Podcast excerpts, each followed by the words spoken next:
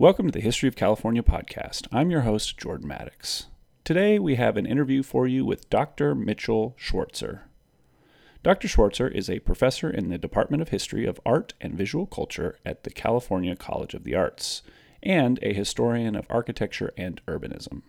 He's written books on architectural theory, visual perception, and the buildings of the San Francisco Bay Area.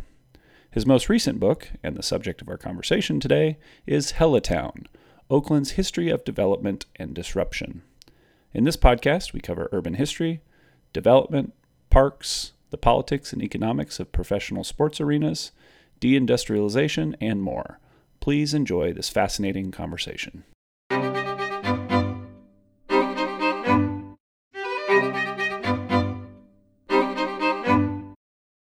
Dr. Schwarzer, I want to focus on a quotation here at the beginning of your book, kind of to set the stage. And I want to go ahead and quote it here. It said, you said, development, the act of adding and or subtracting from the physical makeup of a city, invariably brings forth disruption. How development proceeds gradually or rapidly, thoughtfully or recklessly, openly or behind closed doors determines the severity of this disruption as well as who comes out ahead and who gets left behind end quote you seem to be suggesting here that disruption by the use of the word severity generally harms more than helps urban communities. Is that an accurate uh, interpretive lens for how we should look at top-down urban projects in your book? I I I don't think it. I think you know if you talk about adding something, you know, or changing something, it's inevitably going to transform that you know the area that you know and so disruption comes in. It's going to disrupt things. Disruption is not necessarily a bad thing. Human history is bound up with disruption. You know, the development of technology and cities. And this is, it's all about disruption. It's about disrupting the natural environment. It's about substituting new ways of eating, new ways of sheltering for older ways, which are inevitably going to disrupt those older ways. So I think disru- disruption is endemic to human activity over the past several hundred thousand, if not million years, you know, over a million years. It's it's part of what we are. What I refer to in terms of American cities, Oakland, your city, Fresno, you mm-hmm. know, is that it it's all a matter of how disruption proceeds like I would say up until the modern era, up until a couple of hundred years ago, we had a very, you know, the world was pretty uh, hierarchic. You know, there was very small elites that enjoyed all the privileges of life and a mass of population, most of whom worked as farm workers, right? Peasants, sometimes slaves, who did not enjoy the, the benefits as much, nearly as much. They had much shorter lifespans they lived in really in, you know, what you'd probably call today wretched circumstances. The great monuments of antiquity, you know, from the Sumerians and Egyptians all the way up, you know, to the modern era, were all disruptions. They all created, you know, lavish, you know, places of worship, places of habitation, but largely for the elite. And I think what's changed in the last couple hundred years with American with our democracy over the past 250 years, and with a kind of general movement toward more egalitarian ways of living, that you know, America, you know, in the United States initially, the only people who voted were white property owners. They they were the only ones who had the franchise, and gradually over time, that's a great analogy. You know, we expanded the franchise to non-property owners we expanded it to women. We expanded it to non-whites. You know, so that today the franchise for voting is much, much more broad. And a lot of our politics stems around, you know, keeping that broad. And I think cities, the way we look at cities is similar. That, you know, maybe 250 years ago, we wouldn't have talked about, you know, a new project as being negatively disruptive because we weren't thinking that way. We were thinking, oh, most new projects, a new transportation project, a new housing project, whatever you may, a new uh, factory, these are positive, right? These are going to lead in a positive direction. And so we weren't that focused, I think, in the 18th century and earlier. But increasingly over the course of the 19th century, with Karl Marx, with you know William Morris, and re- re- reactions, you know, the arts and crafts movement. There's been a lot of reactions against major disruptions. The reactions against disruptions have increased over the past 150, 200 years, and certainly in a city, you know, cities, California cities that, and and I'm looking at Oakland from the 1890s to the present.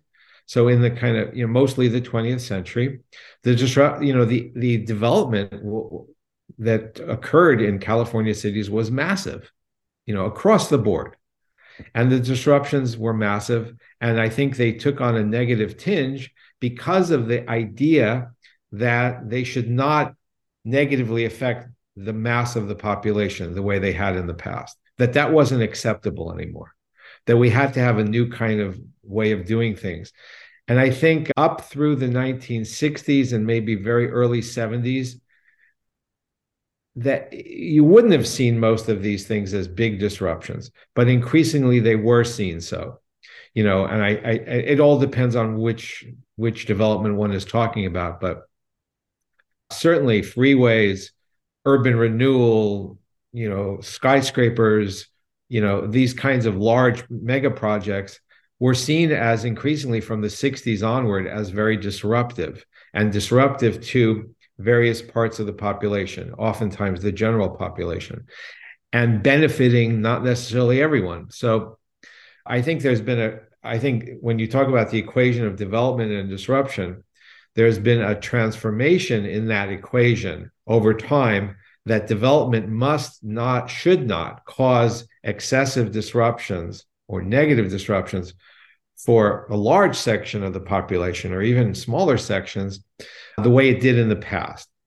So I think there's been, uh, you could call it a kind of, there's been a reaction, I would say. San Francisco is a great example, first freeway revolt in the country, right? 1950, late 1950s and through the 60s, where San Francisco based San Franciscans, neighborhood groups basically said, we don't want freeways everywhere in the city. There were 10 proposed and only two really got built. So a lot of them were canceled or, or uh, put off, and then they never happened. That's a great example of a transformation. At the same time, what's happened is we're we're in, we're a society that today has a very hard time doing big projects because of this. Mm-hmm. So we've gone from a you know let's say 60 years ago where you could big projects were in. The United States was great at doing the interstate highway system, you know, building large airports you know the airports in Los Angeles, San Francisco, Oakland, San Jose, they they built partly on landfill, you know, or wholly on landfill. Those airports couldn't do that now. Couldn't build those kind of big airports on landfill. So all the kind of large projects that were being done that made our society comp, you know, kind of competitive and, and in a lot of ways successful worldwide, can't do them anymore you, you know i travel around the world a lot and i go you know to china and japan and europe and other parts of the world. And we're lagging in a lot of ways because we've developed this kind of, you know, could call it, it started the word NIMBYism, right? This reaction to disruption. One another example is is that is what I use that word NIMBY, which started off posing big projects like freeways, or I don't want a sewage treatment plant right near our neighborhood. You know, those kind of it made sense to a lot of extent but it's extended over time. You know, CEQA was passed in California in 1971.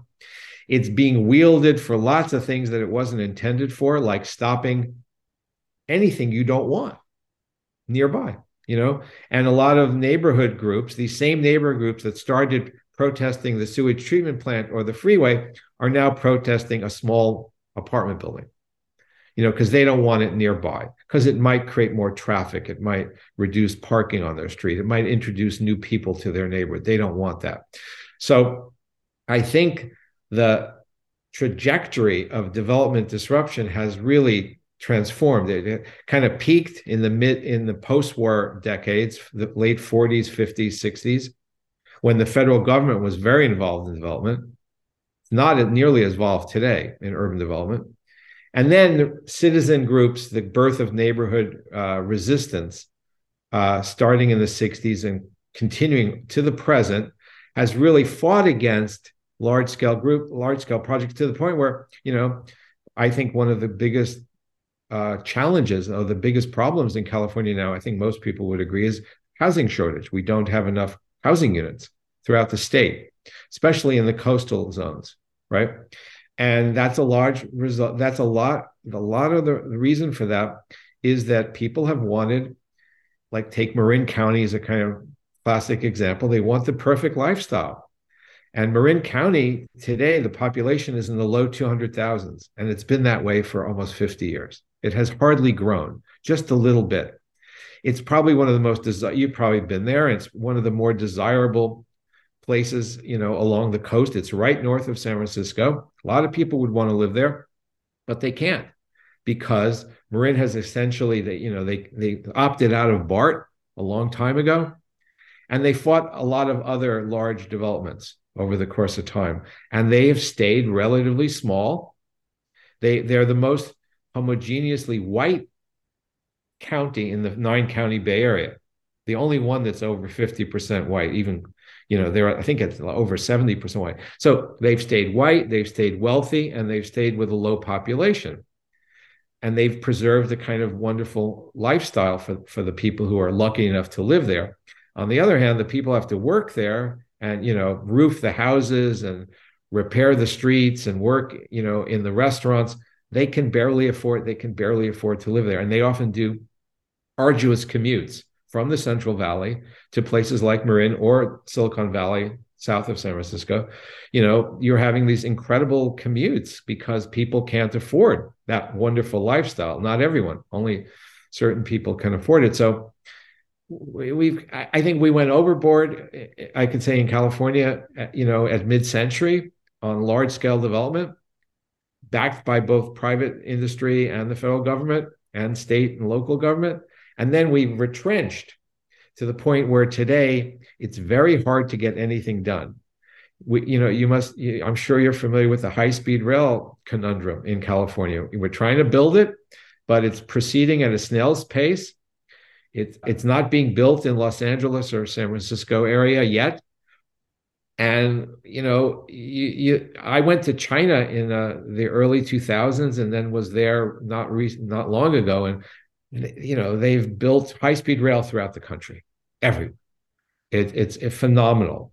Now that's an authoritarian government that's able to do development as they see fit without citizen input right? And and our level of citizen involvement and you know and the democratic back and forth has ironically made us it's harder to do, for us to do large scale projects like that it's harder for us to push forward big housing development you know which we need it's harder for us to build rapid rail transit it's harder for us to do things you know it was hard you know president trump couldn't get his infrastructure bill through but president biden did that was hard though and it was something that Republicans, and Democrats both agreed we need to fix our infrastructure. We need to upgrade it. It took a long time to do that. It was very difficult, and it's not as much as you know. I think a lot of us would have wanted to see. So it's an interesting situation we're in. How do you how do you build democratically and egal- with an egalitarian focus for most people, and at the same time, not you know incur the kind of development effects that were so negative you know people you know building freeways through mostly minority neighborhoods urban renewal basically wiping out huge areas of lower income and minority neighborhoods near the cores of downtowns you know there was a lot of negative effects that were going on how do you find a balance between doing enough so that we remain a competitive society that so we can all get around and we can all live in you know live safely and not have the huge homeless problem that we have in California. How do you do that and at the same time, you know, make sure that it occurs in a way that's democratic and fair to most people? It's it's it's I think it's the great urban issue, right, facing us now. Yeah, I think Jane Jacobs would be rolling in her grave if she knew about what NIMBYism turned into. Because I think a lot of people just live in that paradigm of the Robert Moses versus Jane Jacobs paradigm. But you know, these people in Marin are not Jane Jacobs. They're not trying to preserve you know historical downtowns that have grown up organically and have all of these you know kind of what people need in a in an area that just emerged uh, due to demand and you know meeting people where they are And you know, I I totally hear what you're saying about the the democratic element. The people that are you know wrapping burritos in Marin County and driving home to Stockton don't have time to go to a community meeting to discuss you know whether there should be an apartment building there. And the people that are showing up are the people that are most likely to resist it. So there's all these you know so we could we could go for a long time on this. I want to jump into your book to go back in time so we can understand the present. I want to ask you a question though about your background. So how does your background in architecture and theory how does that cause you to view a city like oakland differently than a traditional historian that's looking at history okay so my background is I, I grew up in New York City. So I and I grew up in New York City. Luckily, I now I look back at it. Luckily for me, at a time when New York City was kind of the, the center of the world. You know, it was it was after the Second World War. Europe was in in ash. It was you know in rubble. Japan was in rubble. China, you know, none of these places. And New York and the United States. New York was the you know the largest, di- most dynamic city in the United States and it was doing all this stuff you know all these things you know the, financially media art architecture it was all happening and i watched you know growing up the bridges go up all the great bridges around you know the verrazano the throgs neck the triborough and this you know watch the skyline change it's still changing i was just there it doesn't stop in new york and so I grew up with that kind of fascination, right? With wow, cities are can be unbelievably dynamic and exciting. And at the same time, I also grew up with watching the South Bronx fall into poverty and lar- large segments of Brooklyn and, and Manhattan become not only poor, but abandoned in New York City. It was the exact same moment that we're building these bridges and, and tall buildings. And stadiums and you know all sorts of imp- so-called improvements and large segments uh, sections of the city are being vacated and so I, I i that was that has driven me that kind of contrast between uh, the wonder of what we can do and the kind of bemusement at what we don't do or or how we do things. Like how can we let uh, you know large parts of our cities fall up to pieces? You know i knew a you know so that was my background. And then i i got a uh, I got a master's in city planning from harvard and went on to uh, work for the city planning department in san francisco in the 80s and then i wanted to broaden my scope. You know i was doing a lot of work on historic preservation planning and so i got, went back to grad school and got a doctorate at mit and then taught at, in Chicago for four and a half years at University of Illinois Chicago, and then moved back to San Francisco to teach at California College of the Arts, and uh, and then moved to Oakland a few years later because I couldn't buy. We wanted to buy a, a single family house with a nice garden yard, and we couldn't afford that in San Francisco, so we moved to the East Bay, which is a common, you know, traje- you know, common pattern. So I worked both as a planner and then as a historian. And I was a historian. Pretty much my writings are about architecture and urbanism. So, you know, cities and buildings. And so that's my, that's, and so living in Oakland now, I, I've been in Oakland now for 21 years and I had lived here a little bit earlier. So, after you know after i lived here for a while i think by the early by about 2010 to 2013 I was, you know, getting really interested in Oakland because I'm living here and this is what I do for a living. I tend to look at where I am. And I noticed that, you know, there what there were books about Oakland, but none of them really focused on the physical environment, you know, in a comprehensive way. You know, how did the physical environment of Oakland come about, especially, you know, in modern times, since the streetcar, electric traction streetcar of the 1890s and the tall building, you know, around the turn of the century and all that and I said I noticed they just they didn't exist. So I wrote a couple articles uh, about Oakland, one about downtown, one about Jack London Square, and then I thought, wow, the stories that I came about found in those articles in those articles and, and shared shared there are a lot more stories. So I wanted to tell a lot more stories about Oakland. So I came upon the idea of writing a whole book, and that's the book that came out, you know, not quite two years ago. Yeah. How do you think an urban planner would read your book differently than a lay reader? They would understand a lot of the mechanisms, right, of how development proceeds. You know, they would understand the development process much better. I think most lay readers have a, you know, it's hard to know, you know, financing, bank financing, getting financial packages together is is is complicated. The whole process of shepherding, of, of acquiring, of buying land and, and assembling land, land assembly is really complicated. The, how the city government f- figures in that with permitting process, both for building permits and planning permits and other types of permits, all of that, you know, the citizen review process that occurs, all of that, most people would not be familiar with. Neighborhood, like a neighborhood activist would be familiar, planners would be familiar, architects, you know, government officials. But I would say for lay readers, they're not, you know, they're not as aware of how, and that's been one of the comments I've gotten about my book for a lot of people. They're like, wow, I didn't know how my Oakland came about. I, I you know, now I walk around and I question everything. I go, hmm, how did that happen? and they realized that all those things were decisions. Everything was a decision. And it was a decision made by one individual or a few individuals, or it was made by many. It was a decision that was sometimes conflictual. Everything came about through a process. The city is an organism that keeps changing and evolving due to a process.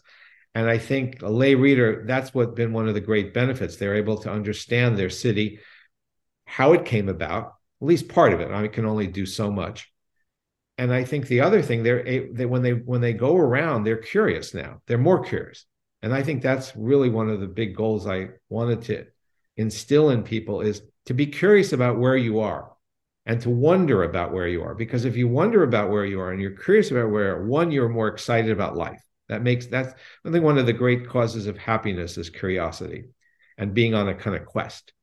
And two, you get involved. You can get involved and you can actually get involved with a group. You can go to city council meetings. You could write something. You could do a podcast. You could do all sorts of things to get involved with your city, meet other people who are interested. So that's, I think, for lay readers, it's really good to know a little bit more about where you are and know more about the processes that constitute a city. One of the things I try and do in my podcast is get people to think about when a new book comes out particularly in the domain of history, that it's adding to an ongoing conversation. Now, you mentioned a second ago that there hadn't been much written about the history of development in the terms of physical landscape apparatus in Oakland, but your book is a contribution to a huge field of urban history and thinking about development. So, what do you think your book is adding to that conversation that maybe distinguishes it from some of the other things that have been written? You can even talk about San Francisco, just given its adjacency and its relevance. Yeah, and if you look at the books that, that were out on Oakland before I before my book, there was a, a, a history written by Beth Bagwell, uh, published in the 1980s. Uh, it was assembled from newspaper columns that she did for a local newspaper, and it, it was good. I mean, it, but it ended kind of around in the 1920s, which is 200 year, 100 years ago. Yeah. Uh, and it didn't really cover a lot of issues that one would cover now. It's just the way the mentality of the 80s wasn't, you didn't really go into the whole issue of race. You didn't really go into transportation. You didn't go into the things to the extent that one would have. And certainly didn't, a lot of people, when they, you know, a lot of times when people think of history and you go to a history museum, they often don't focus on the last 50 to 100 years. They focus on the earlier periods, you know, the native settlement, the colonial colonial settlers, you know, the, those eras. And so I, I, you know, I thought it was really important to focus on the most dynamic and consequential period, which was the 20th century. And the some of the other books that were out, there were a couple, uh, several about race and inequality, racial dynamics. Robert Self, American Babylon. Chris Rhomberg wrote a book, No There There, that both covered those kinds of issues.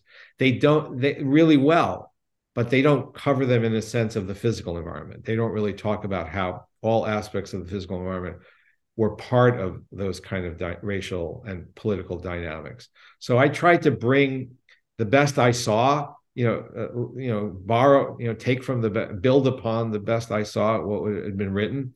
San Francisco, there's a huge literature, much larger than Oakland because San Francisco is, you know, is the premier city.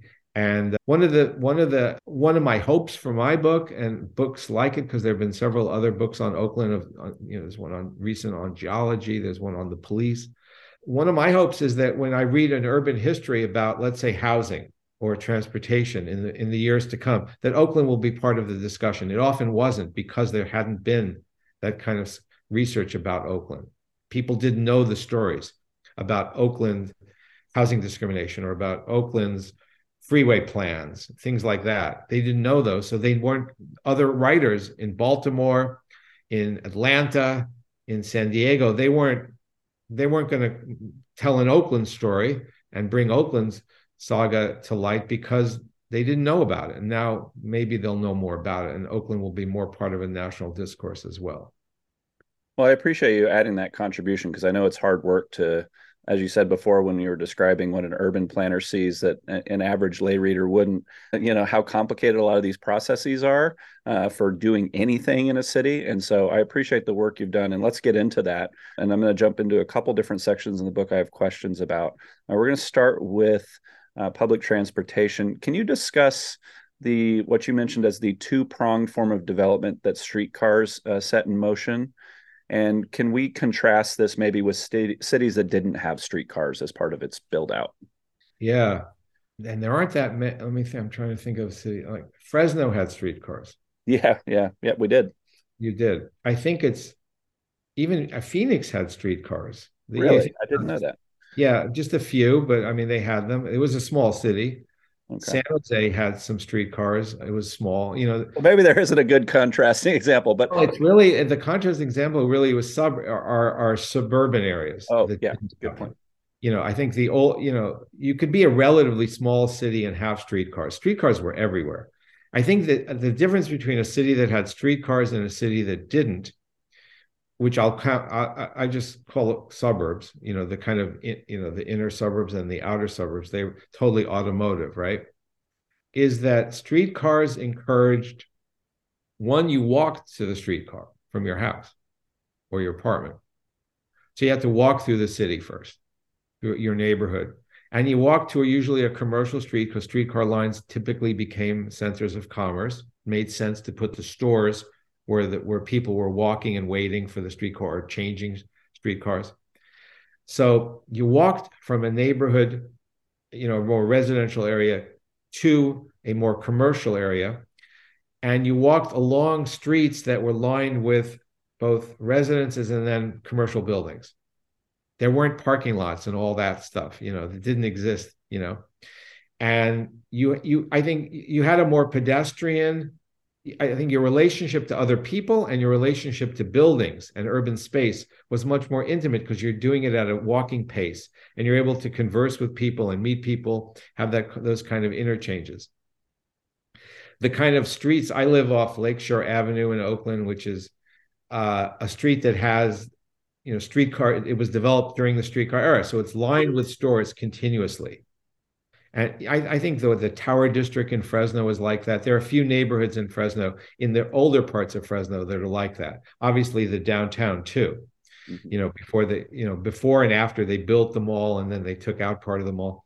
Uh, you know, those are examples of streetcar development. That kind of development that's I think pleasant to walk along because there's always something happening. There are people walking, and there's always a new building and a new store or business that you're going by, and you're there's kind of that kind of interaction go, is very rich. I think for and we it's kind of what we think of as urbane. You know, when when we go off to other cities around the world, typically we you know when we're in the parts where you can walk, you have a kind of sense of urbanity because you're walking, you're looking around, you have that kind of full body experience of a city. It's very different when you're driving a car.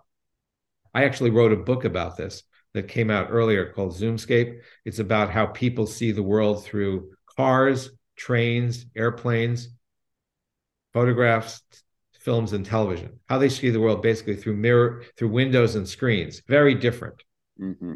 than how you see it. You know, when you're when you're actually walking at and you're at eye level and you, the kind you can so I think if you go to if you if you contrast streetcar neighborhoods with with automotive you know, neighborhoods that developed solely in the automotive era, you're going to see a completely different kind of city. Like most of Fresno, I think, above a certain point, right? When you get up to like Shaw or you know the, those northern east-west avenues, very automotive, right? And you're not. It's it's not a place people are going to walk if they have a choice. I know people do walk in those neighborhoods because they have no choice, and there are bus lines. But you know, Herndon, you know, but you're not going to. And the whole scale of the city transforms because one, there's parking lots everywhere you know and parking is a big equ- part of the automotive equation right not only do we drive automobiles uh, on streets that are typically much wider than the older streets where streetcars were or were before streetcars which were much narrower. So much easier to cross the street in, in a streetcar neighborhood than in an automotive neighborhood. But you need you so you have, you have, these wide streets and i talk about that with oakland you know oakland and like a lot of american cities underwent a street widening in the automotive era from the 1920s into the 70s for 50 years a lot of streets were widened. Buildings were torn down on one side or moved and they widened the street in order to make it more automotive friendly they also was the whole parking issue right where do you put the cars? Because cars don't function unless you can put them somewhere when you want to get out of them. You don't want to stay in them permanently, do you? So parking, you know, lots and parking access and vehicular, you know, scale is completely different.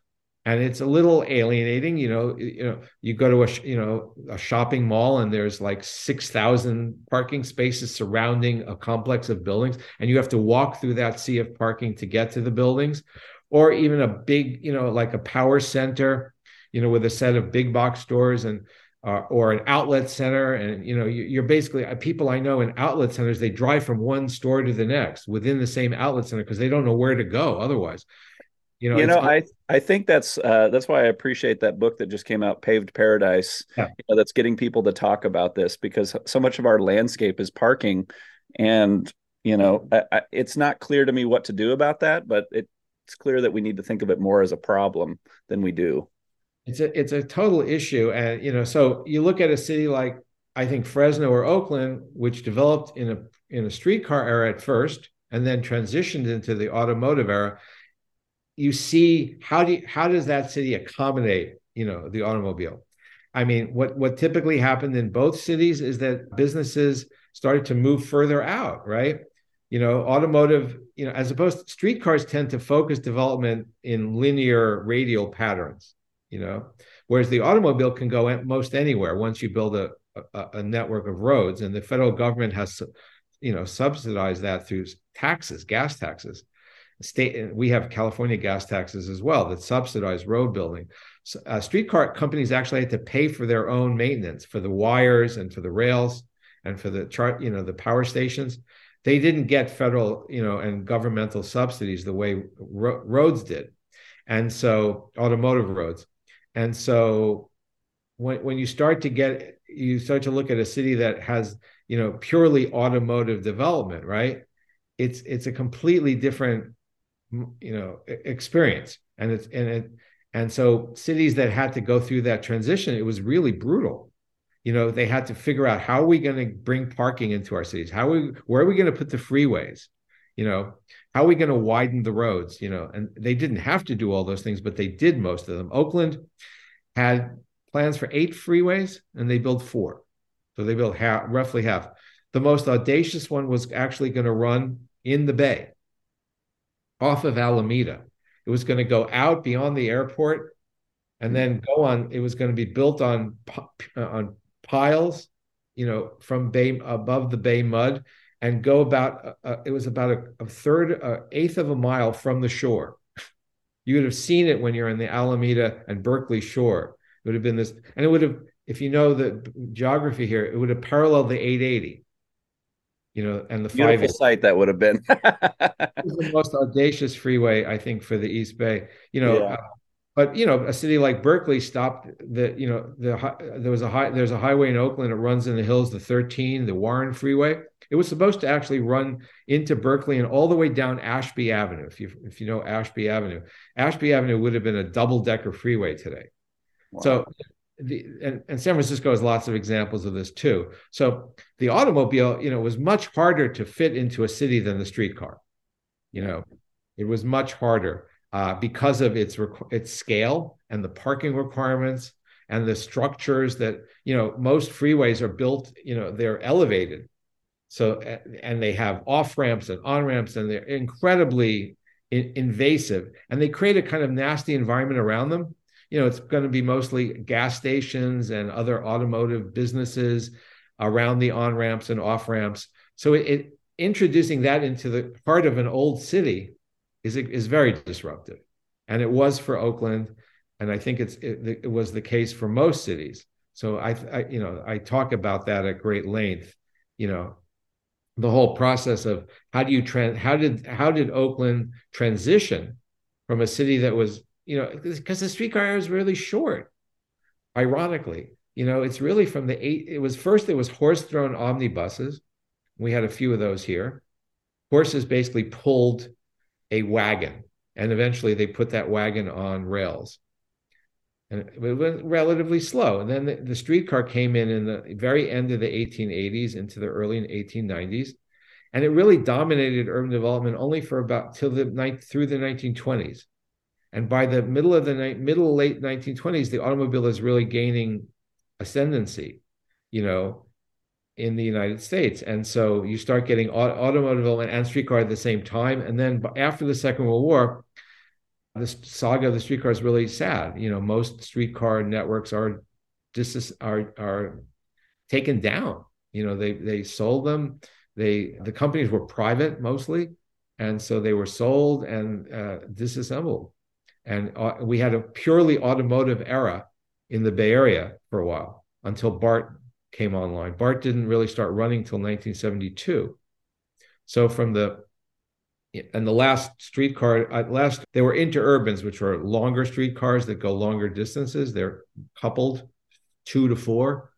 They the last one to cross the Bay Bridge, because the lower deck of the Bay Bridge had street had interurbans at first.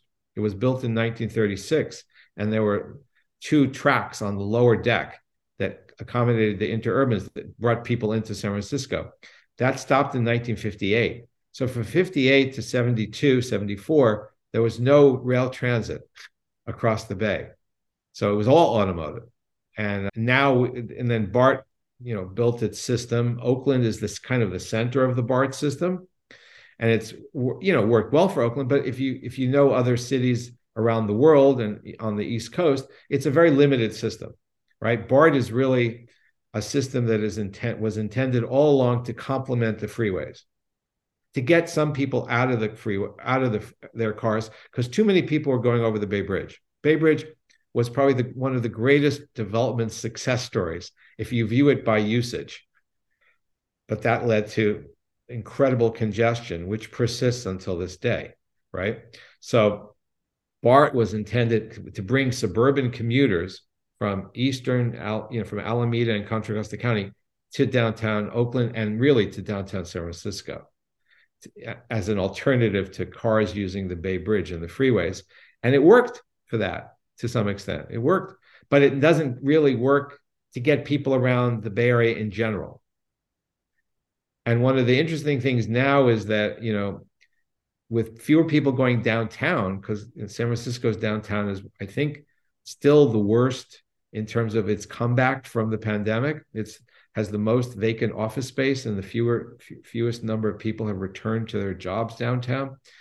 Uh, and Oakland is not as bad, but not doing that great either. In terms, you know, slow coming back, and BART revenues are really down. You know, because they're not getting the usage because BART was so reliant, was so focused on getting people downtown and back. It was a commuter system.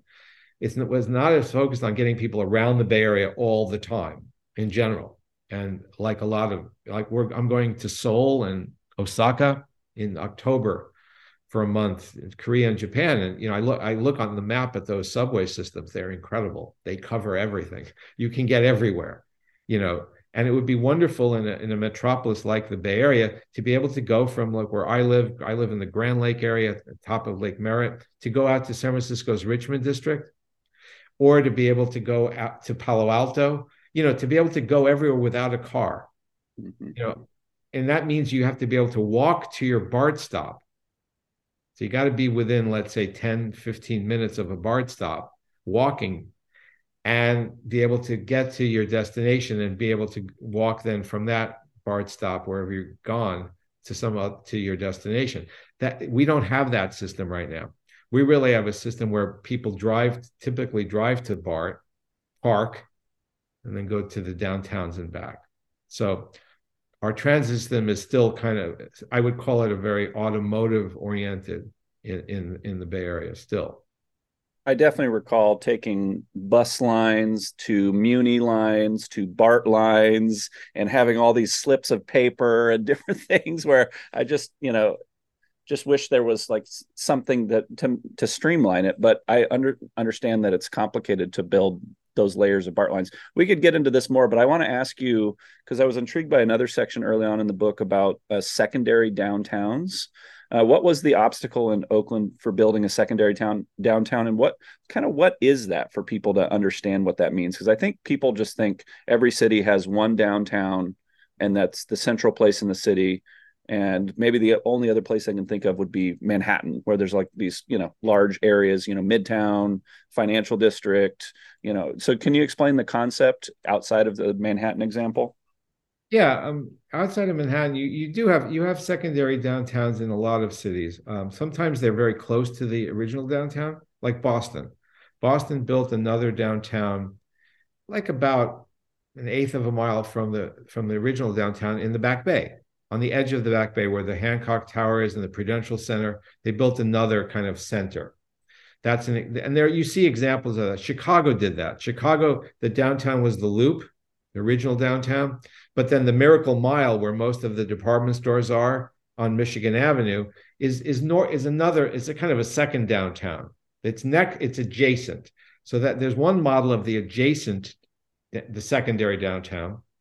Another model is like I, I went to college in St. Louis, Missouri. They tried. They built. They started a midtown, and the midtown is about two and a half miles from the downtown. So it's not adjacent. It's there's a big there's a big space in between. And that midtown in St. Louis had a skyscraper. It had the Symphony Hall, had a major university. It had a but it kind of struggled because it was hard to maintain that other center, especially after the Great Depression. And so you you see this phenomenon. Los Angeles has m- multiple downtowns. You know, if you look at if you look if you're up in the hills and you're looking at Los Angeles, you see you see let's say you're in the north you know northern in, above the city and to the north by the you know griffith observatory for instance and you're looking at los angeles and to the left you see downtown this big clump the biggest clump. But then you as you look toward the ocean you see about three or four other clumps. One is in westwood one is in century beverly hills another was in century city. There's another one mid wilshire you know, you see that Los Angeles developed these multiple centers for offices and commerce outside of the downtown. And a city, Oakland thought it was going to be able to do that to have, because Oakland, I think the ambitions in the 20s, which was the era of Oakland's greatest growth, we're going to be the big city in the Bay Area. That was the feeling. That was like we are on we're on the landward side of the bay. We have more flat land than San Francisco. We have better climate than San Francisco. We have better transportation access to rail, and we sh- will will be the main the main city, and we're going to be huge. Like we're going to be uh, uh, something approaching what Los Angeles became, and it didn't happen because Oakland was constricted by size. You know, it didn't grow physically the way Los Angeles is. I think 450 square miles, somewhere around there.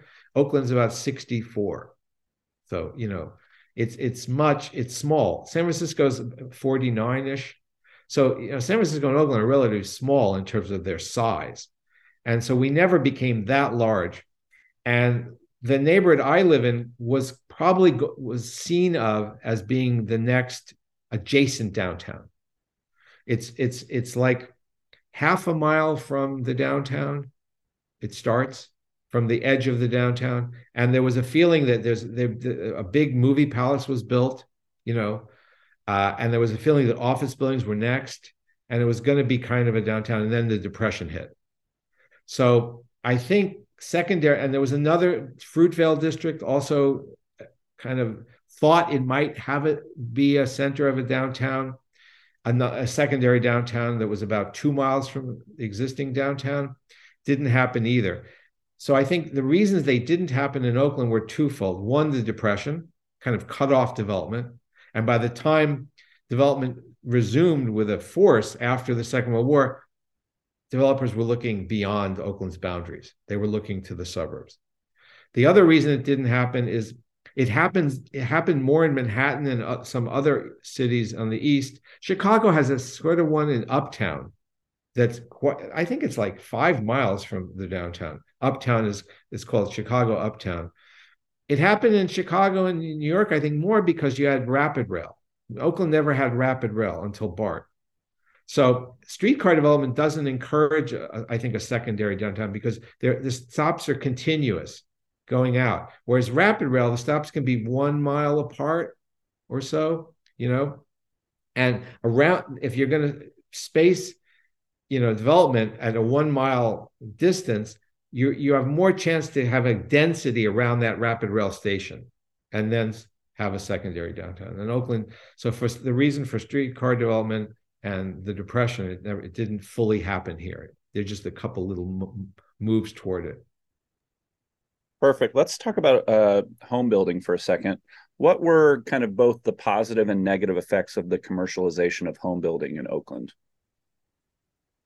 I think the positive effects were that you that, that in the 19th century, most people either built homes themselves, you you built your own home, or or you or you hired someone who did a you know sort of a, a beginning job that wasn't that finished and you would finish it.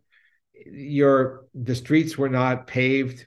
There were no concrete sidewalks. You didn't have sewage. You didn't have you didn't have a, a plumbing you know all the things we take basically when we take for granted now when you buy a new let's say you buy a new home now the new home's going to have all those things. It's going to have oh, every oh, it's going to be equipped. In other words it's going to have it come with improvements they called it. That was so before commercial developers got into the building of home building, homes did not come with many improvements. And without improvements, you know, they were it was kind of a it was you know a slapdash affair. And so that was a that was a big improvement, I think, for a lot of people. You know, that that homes over the course of the 20th century came with more and more improvements. First, they were just for the rich, but gradually they spread for, to be to the to the middle class and, and working class. The, the negative is that what happened over the course of the 20th century, and this is because in California especially, because of land costs, because of construction costs and materials, because of a lot of regula- regulation, because of demand, developers started to build for a smaller and smaller section of the pop- segment of the population over time. So if you look at the 19 teens and 20s, developers are building subdivisions in Oakland for the working class, they're building for the middle class and for the upper class. Different subdivisions in different parts of the city. The ones for the upper class have more amenities. They have more landscaping, they have gates, you know, they're on larger lots. The houses, you know, everything is a little nicer. Middle class, it comes down a little bit, but they're still nice bungalow houses. And then for the working class, you don't see as much, you know, you see less emphasis on the size of the lot. The lots are small. You don't see as much landscaping, but you do, you still getting, you still have improvements. That's the 19s and 20s. If you look at the 40s and 50s and 60s, there's almost no housing built now for the work for the working class. It's developers are out of that game. They're building for the middle class and upper class exclusively. And poorer people, working class and poor people are getting subsidized housing now. It's called you know publicly built housing, which is built by public authority and then run by that authority, a housing authority. So there's a, now there's this public section of the uh, housing economy and a private. There hadn't been a public section before the 1930s. All housing was private, pretty much. Now you have two sec, and the public housing now is just for the poor, and was never widely accepted in America. It was, it was, there was a lot of resistance to it. Uh, a lot of people, we don't want to be in the housing. It's the same reason I think recently, recently when you know President Obama passed his Affordable Care Act, a lot of people like we don't want the government to provide health care. You know, we, we want it to be private. Well, this, you can imagine with housing, they didn't want it, you know, government to provide housing. We want it to be all private. So that strain of American politics influenced public housing. But so the tragedy of housing in California, especially in the coastal metropolises, is that you saw the supply, right, from the 20s to the 60s to now constrict. Because now, if you look at San Francisco or Oakland, developers are only building market rate housing for, I think, about 10 to 15% of the population can afford it. Very few people can afford the new market rate rents or condominium prices. It's really hard. They housing activists extract affordable housing commitments from each development. And they range, they started almost at nothing. Now they're up to sometimes 20%. You could say 20% of the units have to be affordable. And they have a scale about what that con- what constitutes affordable based on in- incomes in the area. But we have a tremendous housing shortage. So part of the, ho- the problem with housing, not only are we not building enough, but what's being built, the market rate housing has been inc- skewing more and more to very wealthy individuals, not providing it for less individuals who have to go out then to Stockton. I when I was re- researching an article on real estate like 15 years ago, I wanted to figure out okay, within the greater Bay Area, because really the Bay Area includes Stockton and Lathrop and Tracy. It's really a large, it's it's shot into the Central Valley. I want where's the where where can one get a house that's affordable, you know. And I had to go all the way. I found in South Stockton was the most affordable area. That was, you know, uh, fairly rough areas. The housing developments were near public housing projects, but you could buy a house there for, you know, hundred eighty thousand dollars. Not anymore, but you could 15 years ago.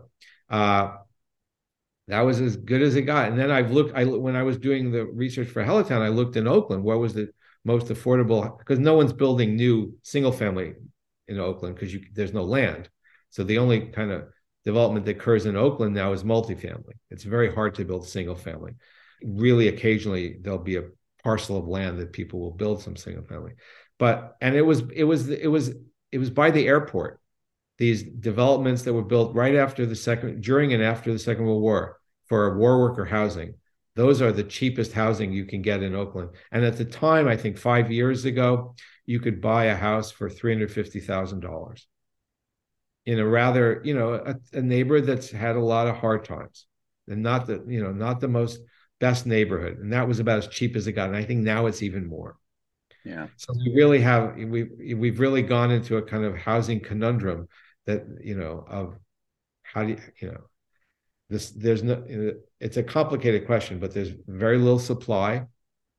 There's a lot of demand. We're not providing enough supply because of uh, all the reasons i mentioned the costs and as well as resistance to building you know much greater quantities of housing because it's going to have to be much denser it's going to have to be taller. There's a controversy now about the north berkeley bart. And if you've ever seen that bart stop in north berkeley. It's surrounded by single family homes. And it, it's a BART stop with a parking lot around it, and then it's all single family homes. No commerce, just the BART stop. And there's a now they're, they're going to BART is going to build housing on the parking lots. They're going to replace some of the lost parking spaces, of course, because that's what they do.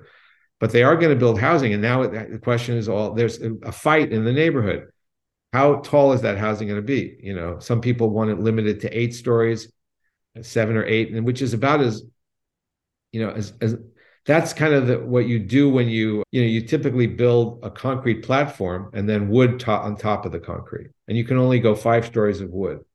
So if you build a two-story concrete platform, you can get a seven-story building. If you're going to build with co- reinforced concrete and steel, you're going to you don't want to build 12 or you're going to want to build 20 or more because that for the economics once you're going to that more expensive material and constructional technology and so there's this whole debate should they be seven stories or so or should they go up 20 and above you know around the BART stop. You know, so even even in you know the so-called liberal areas, this is what's uh, paradoxical, right? We mentioned earlier with respect to Marin County, the liberal areas that have liberal politics are fighting still the kind of needs that have to happen increased density increased housing they're still fighting them to this day. So let's transition to talking about parks. Um, you mentioned in your book uh, i'm going to quote you again park acquisitions required municipal outlays chronically in short supply but they did not lead to the municipal or the monumental built outcomes that politicians and donors crave end quote so, are you saying this in the specific context of Oakland? Or are you making kind of a broad generalization here about parks and cities that even if you get to name it after somebody and there's some ribbon cuttings that they, they don't accrue the same kind of positive outcomes for politicians that building an opera house or a civic center or some kind of structure like that that's not that's those tend to be for kind of you know there's certain kinds of people that go to the opera house. Is that what you're saying here, or is it specific to Oakland? It's it's it's not specific to Oakland, but for instance, if you look at like when municipal parks are a phenomenon of the mid 19th century, they start popping up as cities get larger and larger. Right when cities were really tiny, there was no you didn't really need a park because you could walk out of the city and you'd be in nature, you'd be in farmland the larger cities get, there's the more there's an awareness that oh my god, we really need to have some green spaces within the cities because most people can never get out of them because it's too far. So p- cities start look, you know, when you look at discussions of parks, let's say at the turn of the 20th century and into the 20th century, there's a, there's evaluations of how many parks you have per square mile and per citizen, and Oakland really does badly on those for a long time. You know, it's not it's bad on the it just they, the city just doesn't provide a lot of is not building a lot of parks. San francisco was. You know you, if you go to san francisco golden gate park was you know 19th century. There's nothing in oakland like golden gate park a big flat relatively flat park that's accessible by walking and streetcar lines you know to all to citizens in the city or like central park in new york franklin park in boston. You know a lot of cities have these big you know relatively spacious parks. Oakland did not manage to do that. Neither did Los Angeles. You know, the California Fresno didn't. You know, the California cities, aside from San Francisco, are woeful on on that aspect. Berkeley couldn't do it. You know, none of them have really even. I don't remember in Fresno being in a large park, a very large park. You know, they have mod, mid-sized parks, but nothing nothing of a, of a large scale. Sacramento doesn't have that. They have the capital area. That that's the big park, but other than that, there's not that much. And I think the reason is a, a twofold. One is the biggest business in California has long been real estate, building houses and commercial. That's what that's what California. It's all changing now, right? Because California is no longer growing you know, our population, I don't know if you read, there was a reports this week that our population is not going to reach 40 million problem, even into 2060, like a long time from now, we're going to, we're kind of, we're, we've reached a point, we've stopped growing.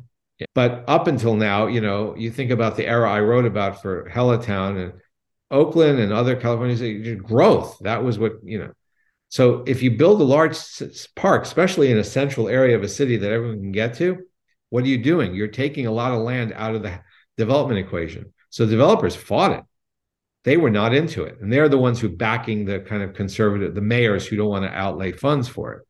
Did they push, did these developers point to the challenges of building Golden Gate Park as part of their reasoning? The sandy, sandy shore area, the winds, the kind of the people resisting tax increases to build yeah. the park? Yeah, they point to tax. They don't want. Ta- they point to tax increases. They point to difficulties. Oakland, you didn't have those same difficulties. I tell a story about the attempts to build a large park on the, you know, that was going to be several hundred acres, or, you know, not as big as Golden Gate Park, but certainly large enough for Oakland. And so one, yeah, one was this attitude that I think stepping back a second, another attitude was like, wait, most of Oakland, this is we're talking the teens now, right? A little over 100 years ago. Most of Oakland's undeveloped. There's parkland looking like everywhere. because oh, California tends to look like parkland without doing anything, right? California nature, it's it's just, you know, it's just you'll have a meadow and a grove of a copse of trees, and a lot of California is just so beautiful that people like, whoa, what do we need parks for? We have it. They didn't realize that all that would be taken away by development over the course of time, which is what happened. But so that was one reason that in the 19 teens there wasn't more urgency the other reason was what you said, you know, we don't want the mayors would argue, you know, we don't want to increase tax, we don't want to use taxes for this reason. Uh, and we'd rather use them, you know, not take land development, land out of the development equation. I think those were the main reasons. And and and, and it's why, you know, the only cities that really did it in California, I, I should have mentioned San Diego did it and San Francisco. Those are the two cities that really build great central parks in, in the whole state. There isn't a third. San Jose didn't do it.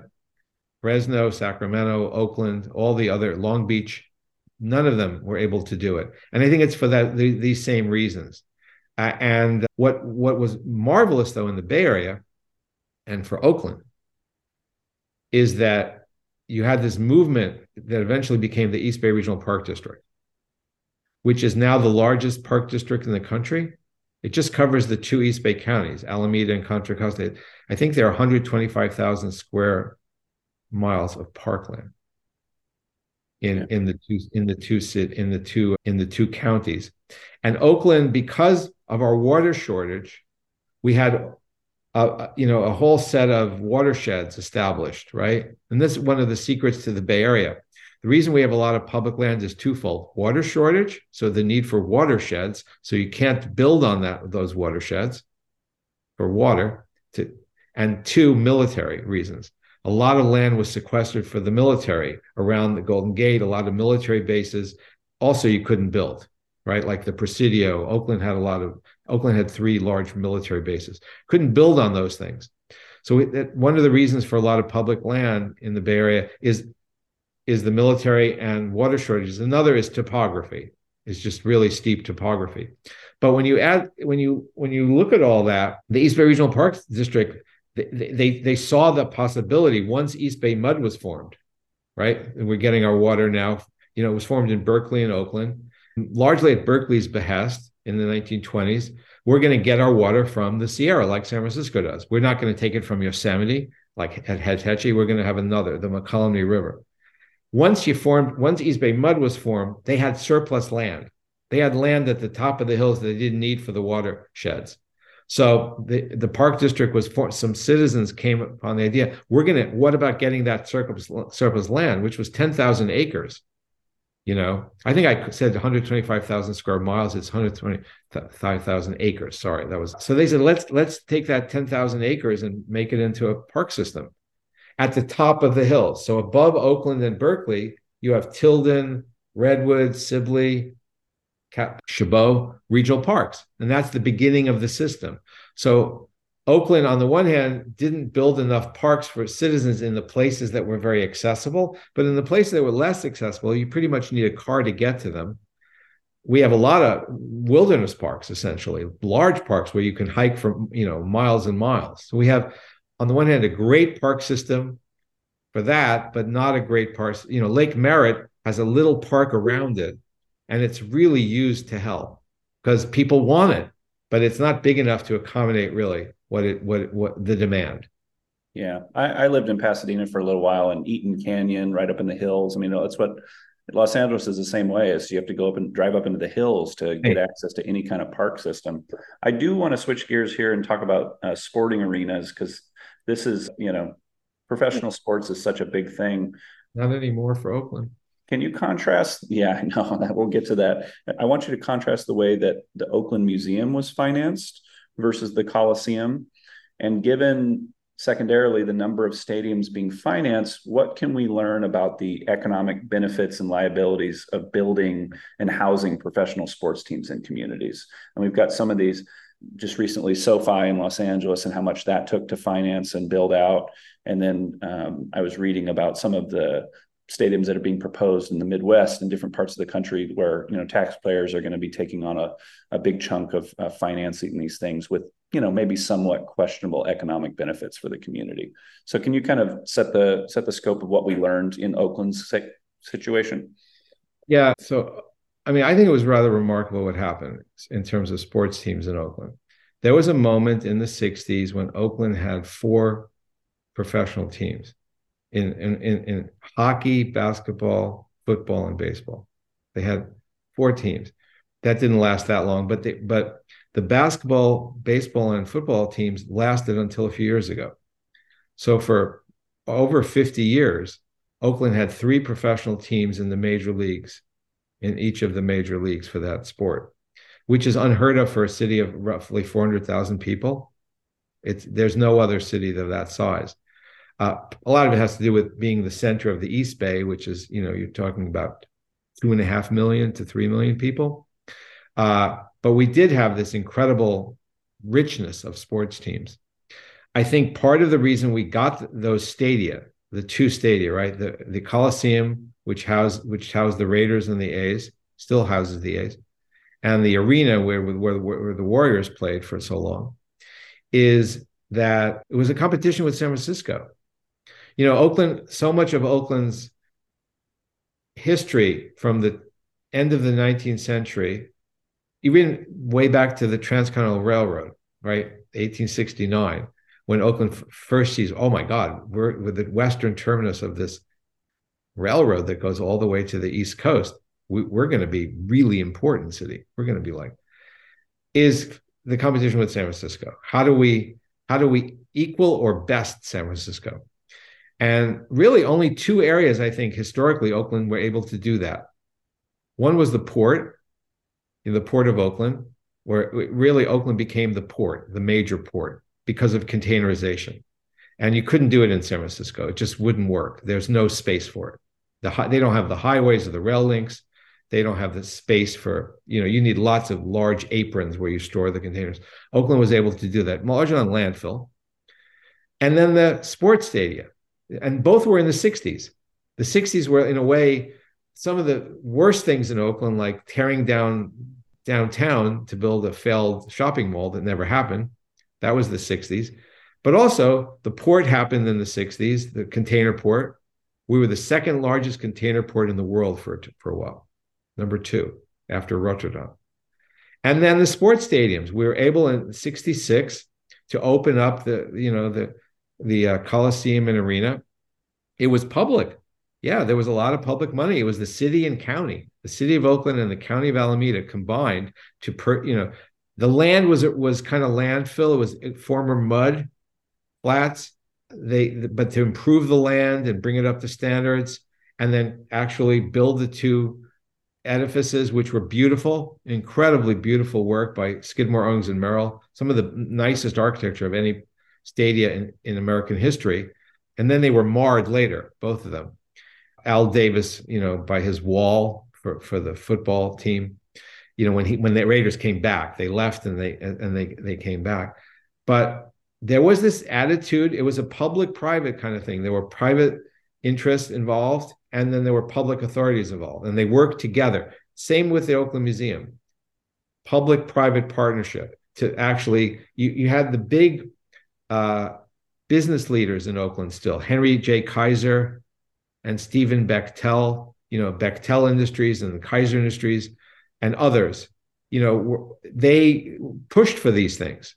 They were, you know, they were backing these these developments. They wanted Oakland to be a first class city, and a first class city meant having a first class museum and a first class sports teams.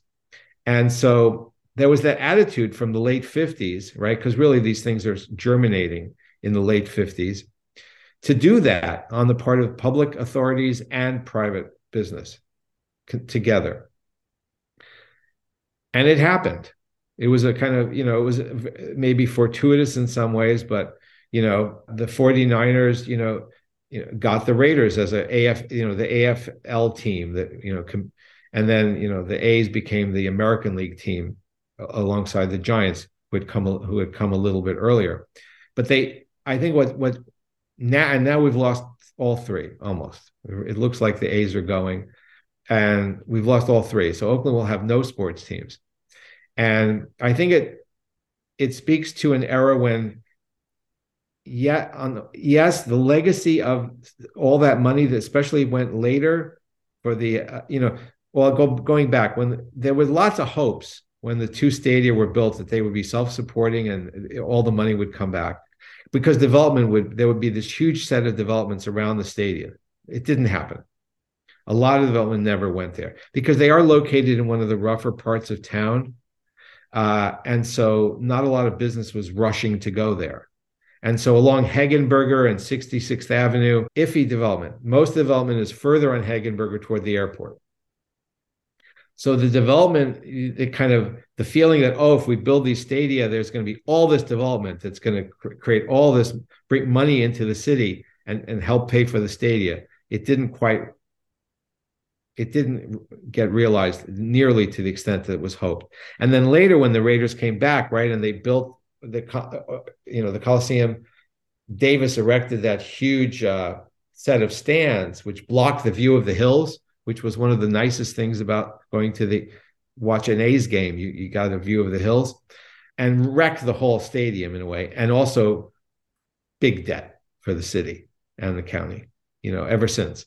So that attitude, you know, oh my God, we're paying that debt off. When it came to f- fighting to keep the teams, there wasn't a lot of, uh, you know, that you didn't have that. One, the private, the big moguls were gone you just don't oakland doesn't have single individuals private who run who are really wealthy who can make the kind of difference that you need to make that's a big problem in oakland you have that in san francisco more you know Dee Wilsey was able to, you know, realize, you know, the financing for the de Young Museum there's no one in Oakland who can do that anymore. There's no rich individuals who can amass others and say, I need, I need 10, $10 million gifts. And I need to put that together. You, you can't do that in Oakland. There aren't people who can do that from business side. And the government side, the government doesn't want to do it, you know? So, you know, the Warriors left. I think they left first, or the Raiders. I'm, I'm, I think the Warriors left first. And then the Raiders went to Las Vegas, and there wasn't a huge fight to keep them here. And then the A's this year, you know, there were proposals to build an A stadium along the right by Jack London Square, the Howard Terminal. Uh, you know, it's an empty shipping terminal, and the the the the, you, you, the city doesn't have the private entrepreneurs to to kind of spearhead it, and it doesn't have a city government that's going to really work with them to do that. The city government was a little lackadaisical about fighting. And, and so we, we, we lost all three teams. And so that kind of all that glory that went with the sports teams, I, you know, it's, it's a, t- it's a really, I think it's a difficult equation. How much do they bring to a city? Both in terms of dollars and in terms of image and satisfaction for the citizens. And, you know, I don't know that I don't know you know I, it's it's hard to, to to figure it out exactly. But uh, from my perspective I think cities do need to contribute something. You know they've got to set the plate in order to because otherwise you'll get another city like Las Vegas and Nevada which are contributing. We'll see how much you know how that works but I have a feeling they will to build this Vegas is in the period Vegas is very much doing what Oakland did in the 60s now they want to be on the map and one of the ways they can see, and they already were on the map in a lot of ways, they're a very prominent place. But having, I think, you know, having, they're going to get an NBA team soon. I think That they're next. On, they, they in Seattle are next, so they're going to have all a lot of major sports teams, and they wanted it, and they and they, you know, business, you know, the the leaders of the business community and the government worked together. Oakland was kind of just had uh, didn't have the stomach for it anymore. And so we lost them. We lost we lost all three. San Francisco just has two now because really the, the 49ers play, I think, 50 miles away. yeah. They call themselves the San Francisco 49ers, but they play in Santa Clara. But the Warriors play in San Francisco and the Giants do. And so San Francisco has kept two teams. And, and that, that's just going to, and there's a hockey team in San Jose. So and that tells you about the demographics of the Bay Area, how it's changed. San Jose and Silicon Valley are much more important now. They weren't 50, 60 years ago. The Oakland was much more important. Now the South Bay is much more important. That's where the money is. that's where a lot, you know, and so they they have two of the four teams in Santa Clara and San Jose, and San Francisco has the other two, and Oakland doesn't.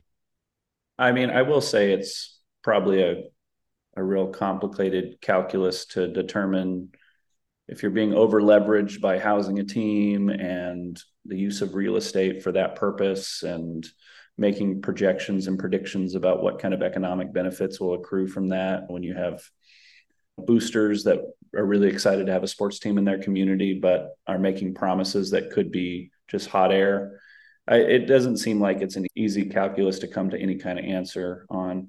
I've got one more section before we wrap up. I want to talk about deindustrialization because it's such a big factor in Oakland. And uh, we've kind of touched on housing and BART a little bit already, but I wanted to really spend a moment on deindustrialization if we can. Um, so one of the interesting facts you point out in the book was the 1906 earthquake shifted industry to the East Bay. Uh, counterfactually, do you see that coming to pass without San Francisco having to rebuild from scratch? Yeah, I think it still would have happened. Maybe a little slower. It might have taken a little longer, but I, I think I think the First World War was a big factor as well. You know, shipbuilding and a lot of a lot of just increased economic the united states started building you know the european powers are all engaged in this war and we start just you know providing them with agricultural products and other types of products you know manufactured products. So it would have happened. It was it's another example. It's like the sports teams you know from the 60s to the you know the, the teens you know so for like six, 60 years we had these great oakland was a great sports town. Now it's not. Uh, the industrialization, I think, from the teens to the fifth to the late 40s, it was a it was we became a kind of the Bay Area industrial powerhouse, second only to Los Angeles, west of the west of the Mississippi. We, we, you know, we had everything. We had, you know, we had three automotive assembly plants. We had shipbuilding along the estuary and the harbor. We had uh, General Electric had three plants in the city of Oakland. Westinghouse had a plant. You know, we had all the cereal companies, Kellogg's and Shredded Wheat had plants. You know, we we we just were we just were we were an industrial city, a city that made things. And the reason was we had the railroads and the port. We, you know, was where you know you you had you had you had shipping and railroads, and you had more land than San Francisco to do it. So the whole East Bay coast from Oakland and Alameda up through Emeryville and Berkeley became a kind of it, it, the main the Bay Area's main industrial sec- sector. The same reasons for the same reasons in effect that it, it became a great industrial sector were the reasons for its demise: transportation and land. At a certain point after the Second World War, Oakland doesn't have any more land on which you can build factories. And the port starts taking the land and using it for the port and the airport, the container port and the airport. So there's no, there's no, the only place Oakland could build land was in the bay, right? And, and the port is doing that. And by 1971, during due to the the Bay Area Conservation Development Commission, you can't even landfill anymore, right? There's been no more significant landfill since 1971. So companies that want to expand, because most factories after the war are reliant much more on trucks. They're relying on forklifts. They want to be everything on one level, horizontal. They don't want multi-story buildings. They want large floor plates. They want big parking areas. They want land. And so Oakland doesn't have the land old it's a it's a it's a story of old cities across the country from manhattan to chicago you know the manhattan was you know soho you know the famous district in, in manhattan that was a manufacturing district and all that stuff left to go to new jersey and other places for land and then those buildings just sat empty they were using them for storage and then you know they were going to tear down most of it and build an expressway across Soho. And then people like, no, no, no, these buildings are great. And now it's one of the most expensive parts of Manhattan because it's been converted first by artists and then wealthy individuals into a, a residential enclave. That's what happened. The, the, same reasons that Oakland, you know, tr- the trains and, and shipping and transportation and the availability of land earlier in the 20th century. By the late 20th century, we didn't have it. And so the auto companies go down the 880 corridor. You know, there was a, a Ford plant in Richmond, they moved to Milpitas. The GM plants in Oakland moved to Fremont. They're now the Tesla plant. You know, so the plants start moving, you know, or moving either within the Bay Area or they start moving out of state.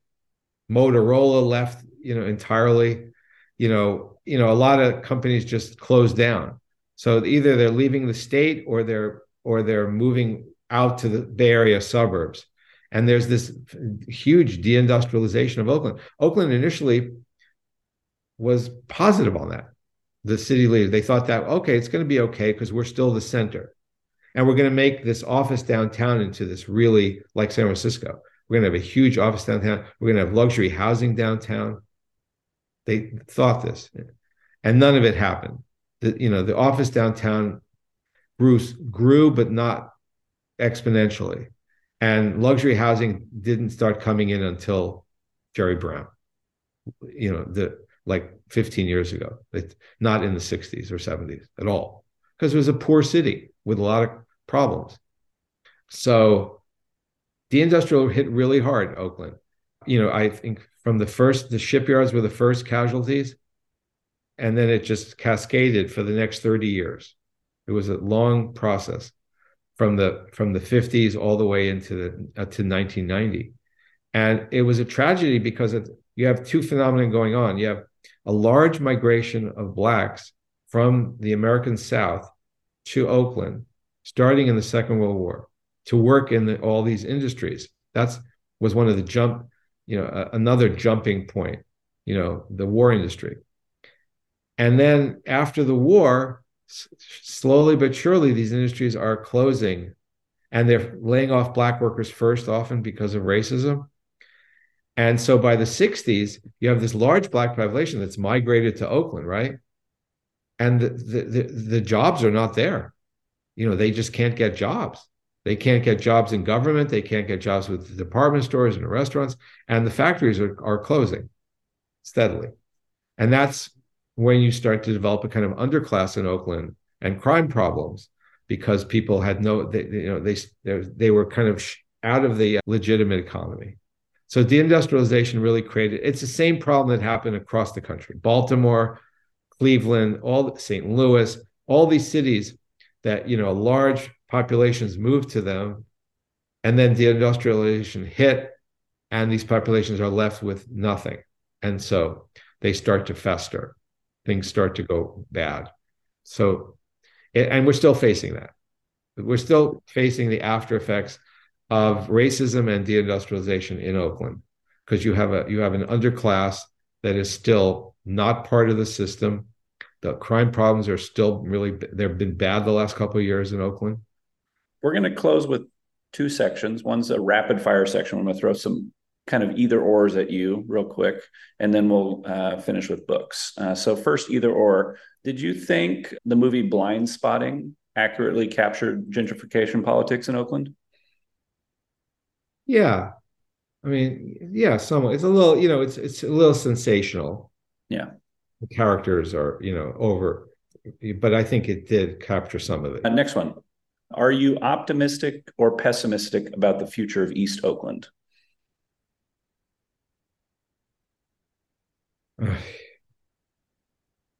I'm a little pessimistic because it's it's not doing well now. It hasn't done well for so long. You know, that's the area that had the most rapid white flight to the suburbs in the 50s and 60s. And it has, you know, we've had a huge in-migration of, for people from Latin America and East Asia. And the and especially Mexican population in East Oakland is now the largest by the black population has gotten much smaller but I don't, you know, I don't know long term there, you know, what's going to happen. You know, it's still a poor, it's still a poor area with, with a lot of crime and not a lot of development, uh, scattered development. So I'm I'm a little pessimistic. Okay. Architecturally speaking, are bungalows over or underrated? They're probably underrated because they're they're really wonderful. Yeah.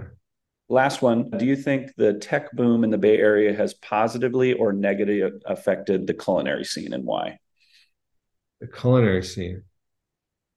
I don't think it, I, think the tech boom has been too much. It's it's a you know um, it's like a lot of things. It's California. California tends to boom and, and just change dramatically, and it's exciting at at times, and but at other times it just wipes out everything in its path. And the tech boom has really wiped out the diversity of people in the Bay Area. You know, especially in San Francisco, you just don't have the kind of diverse neighborhoods that you had before the tech boom and the diverse economy. You know, San Francisco used to employ, you know, there were coffee companies, apparel companies, financial services companies. They're, they're all, they're all, they're, the reason the downtown's doing so badly is it's all tech.